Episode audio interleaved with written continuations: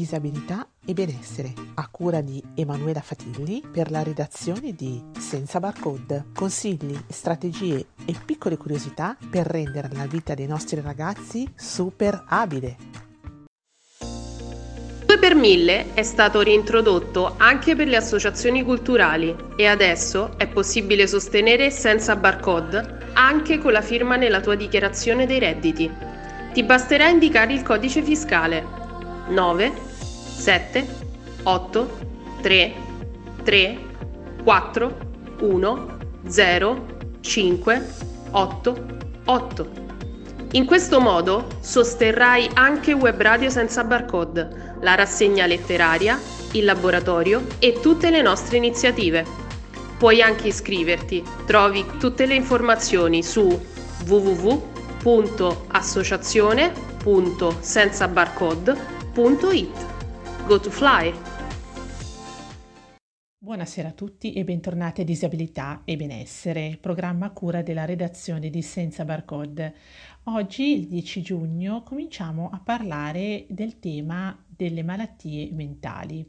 È un tema molto delicato al quale bisogna prestare particolare attenzione.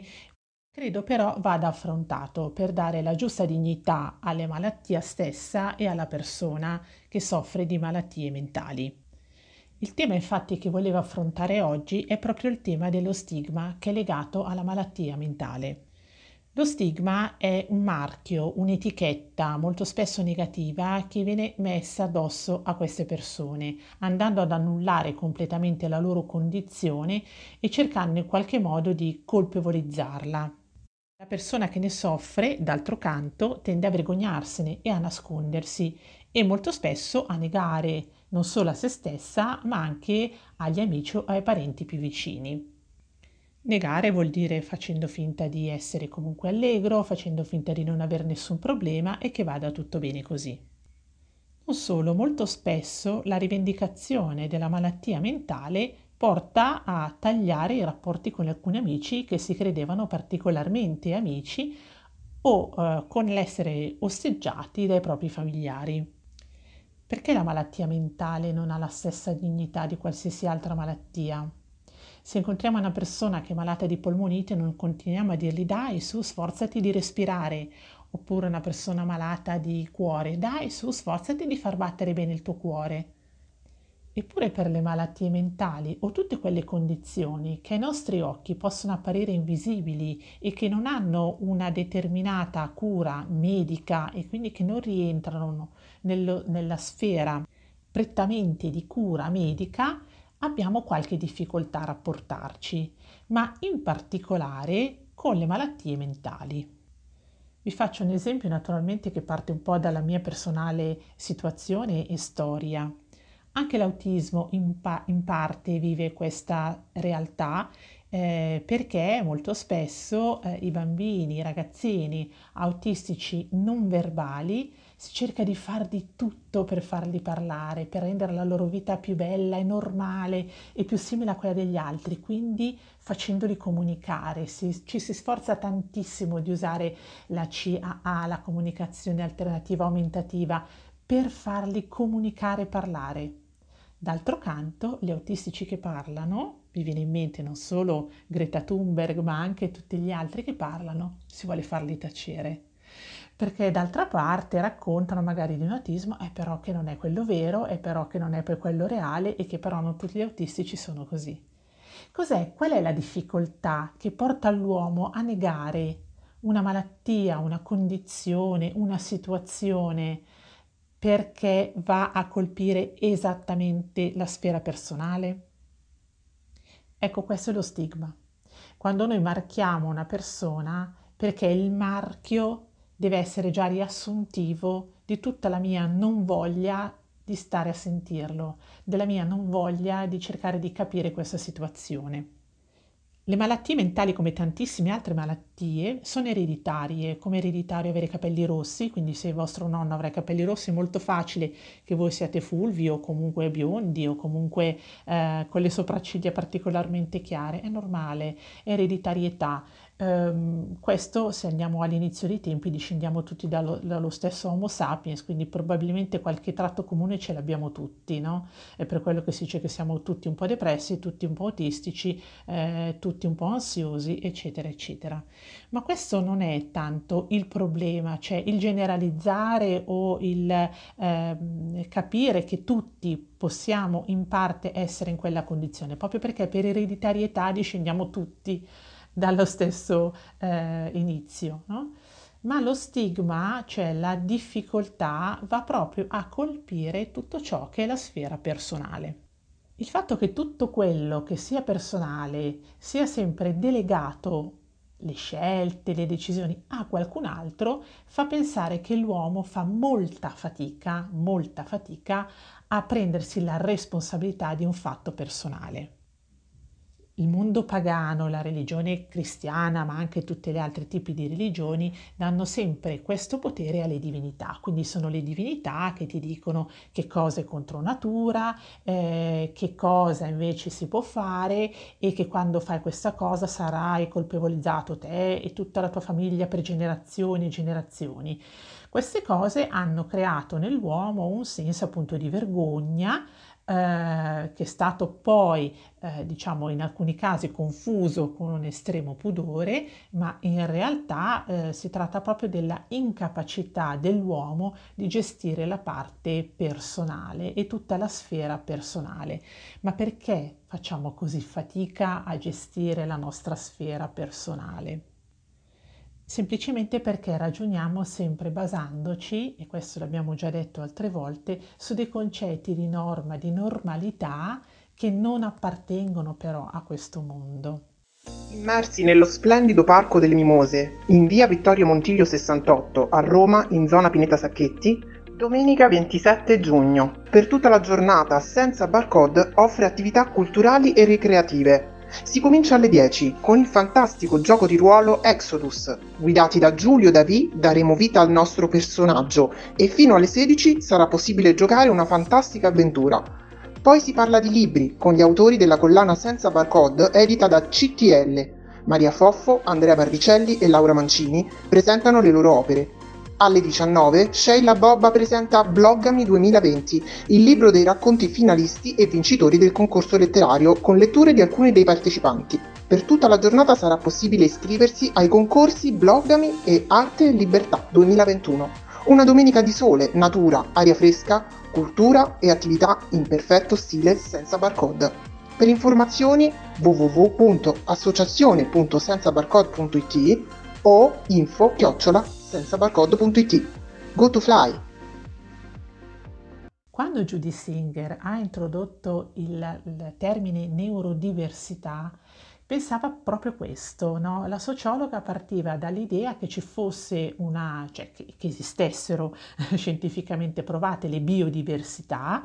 A tal proposito ci sono dei gruppi Telegram che io vi consiglio di andare a vedere, che parlano proprio di antropologia e delle biodiversità che sono anche all'interno della nostra penisola italiana. Ci sono delle cartine che fanno vedere la quantità di zone biodiverse che ci sono nel nostro paese.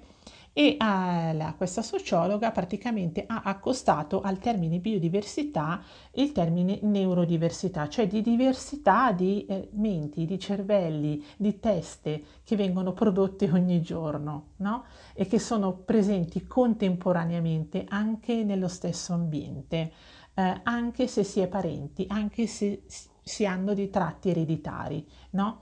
Però questa ereditarietà alcune volte è più sintomatica, altre volte è più facilmente vedibile e comunque giudicabile, altre volte no, proprio perché ognuno di noi è neurodiverso, cioè dà una risposta diversa al fatto in sé. Per cui delegare a qualcun altro tutta la nostra sfera personale, capite che è molto difficile, perché si va a trovare poi situazioni, io ne ho conosciute tantissime anche quando ero ragazza, mi ricordo che si usciva il sabato sera con gli amici e sembravamo tutti uguali, eravamo più o meno della stessa estrazione sociale, facevamo tutti per esempio il liceo, avevamo tutti la macchina, eravamo tutta gente, voglio dire, di un certo livello, eppure all'interno del nostro stesso gruppo eravamo tutti completamente diversi, c'erano quelli che si vergognavano di qualsiasi cosa e c'erano quelli che avrebbero fatto qualunque cosa in nome del vizi privati, pubbliche virtù. No, quello che si usava a dire. Quindi tutti abbiamo il nostro lato oscuro, tutti abbiamo le nostre voglie, passioni, più o meno forti, più o meno identificabili, identificate. Il fatto già di riconoscerlo, il fatto già di cominciare a conoscersi un po' meglio, anche attraverso gli occhi degli altri, quindi per l'effetto, il famoso effetto looping, quindi vedendo l'altro come si comporta davanti a quella cosa e capendo che anch'io effettivamente mi comporto così, comincio a rileggere il mio comportamento e a dargli un significato diverso, che non è più solo quello della vergogna e del dire oddio, magari sono malata, ma gli do un significato che va più ad attaccare non solo la sfera personale e di colpa, ma anche un discorso più sociale. Ecco che anche oggi vorrei cercare di far capire come, anche per quanto riguarda le malattie mentali, un approccio più sociale sarebbe l'ideale per eliminare lo stigma.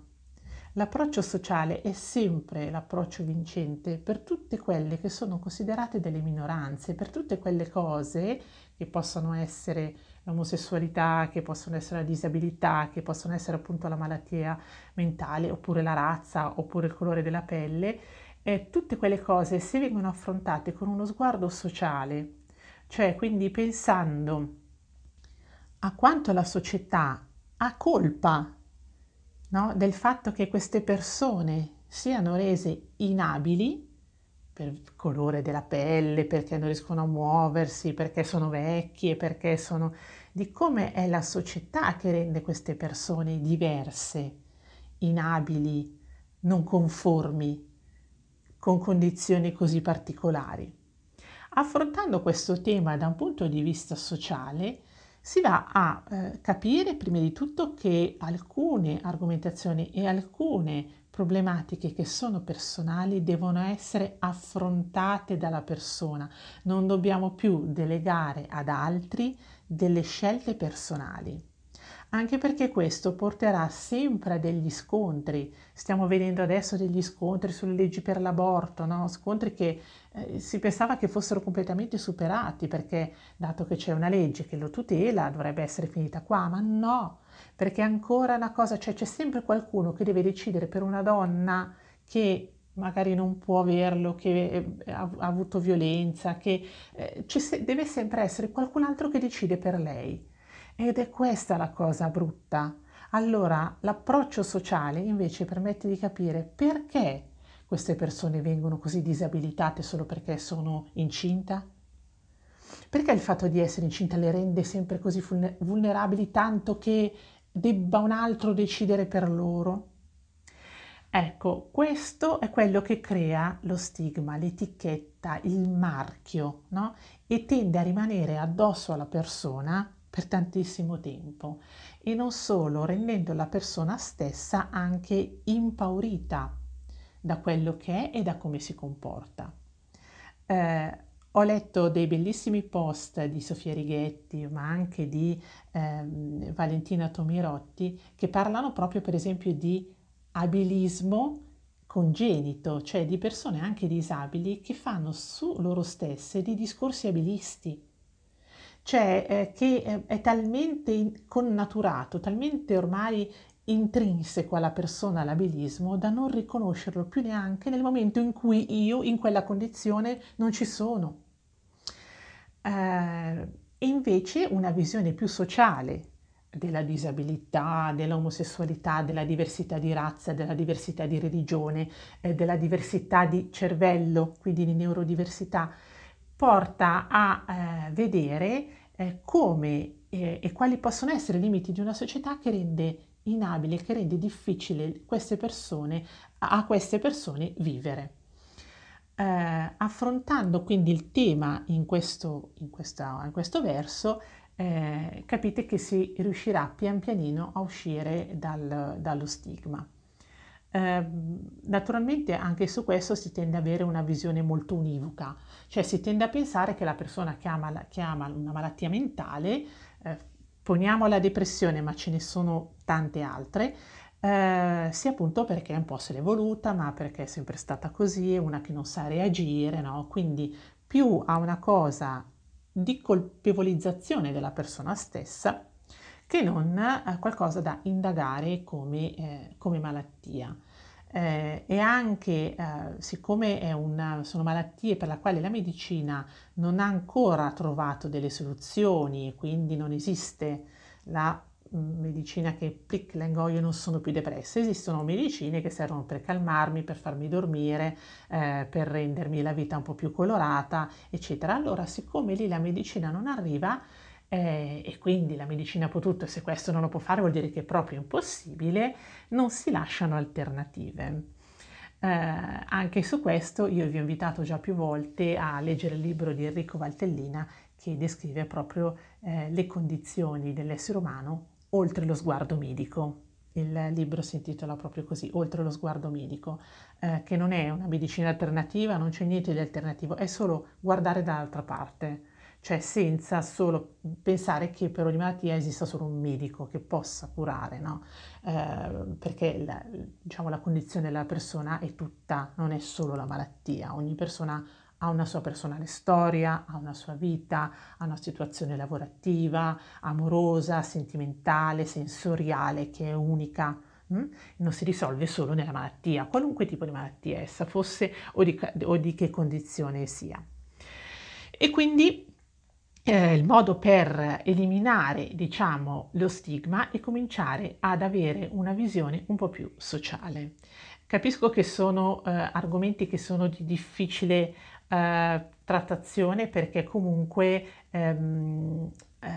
fanno parte di tutti quei temi, no? Come sono i disability studies, come sono i fat studies e tutti i movimenti per quanto riguarda la condizione dei neri, eccetera, che sembrano più legati solo alle persone che vivono effettivamente questa situazione.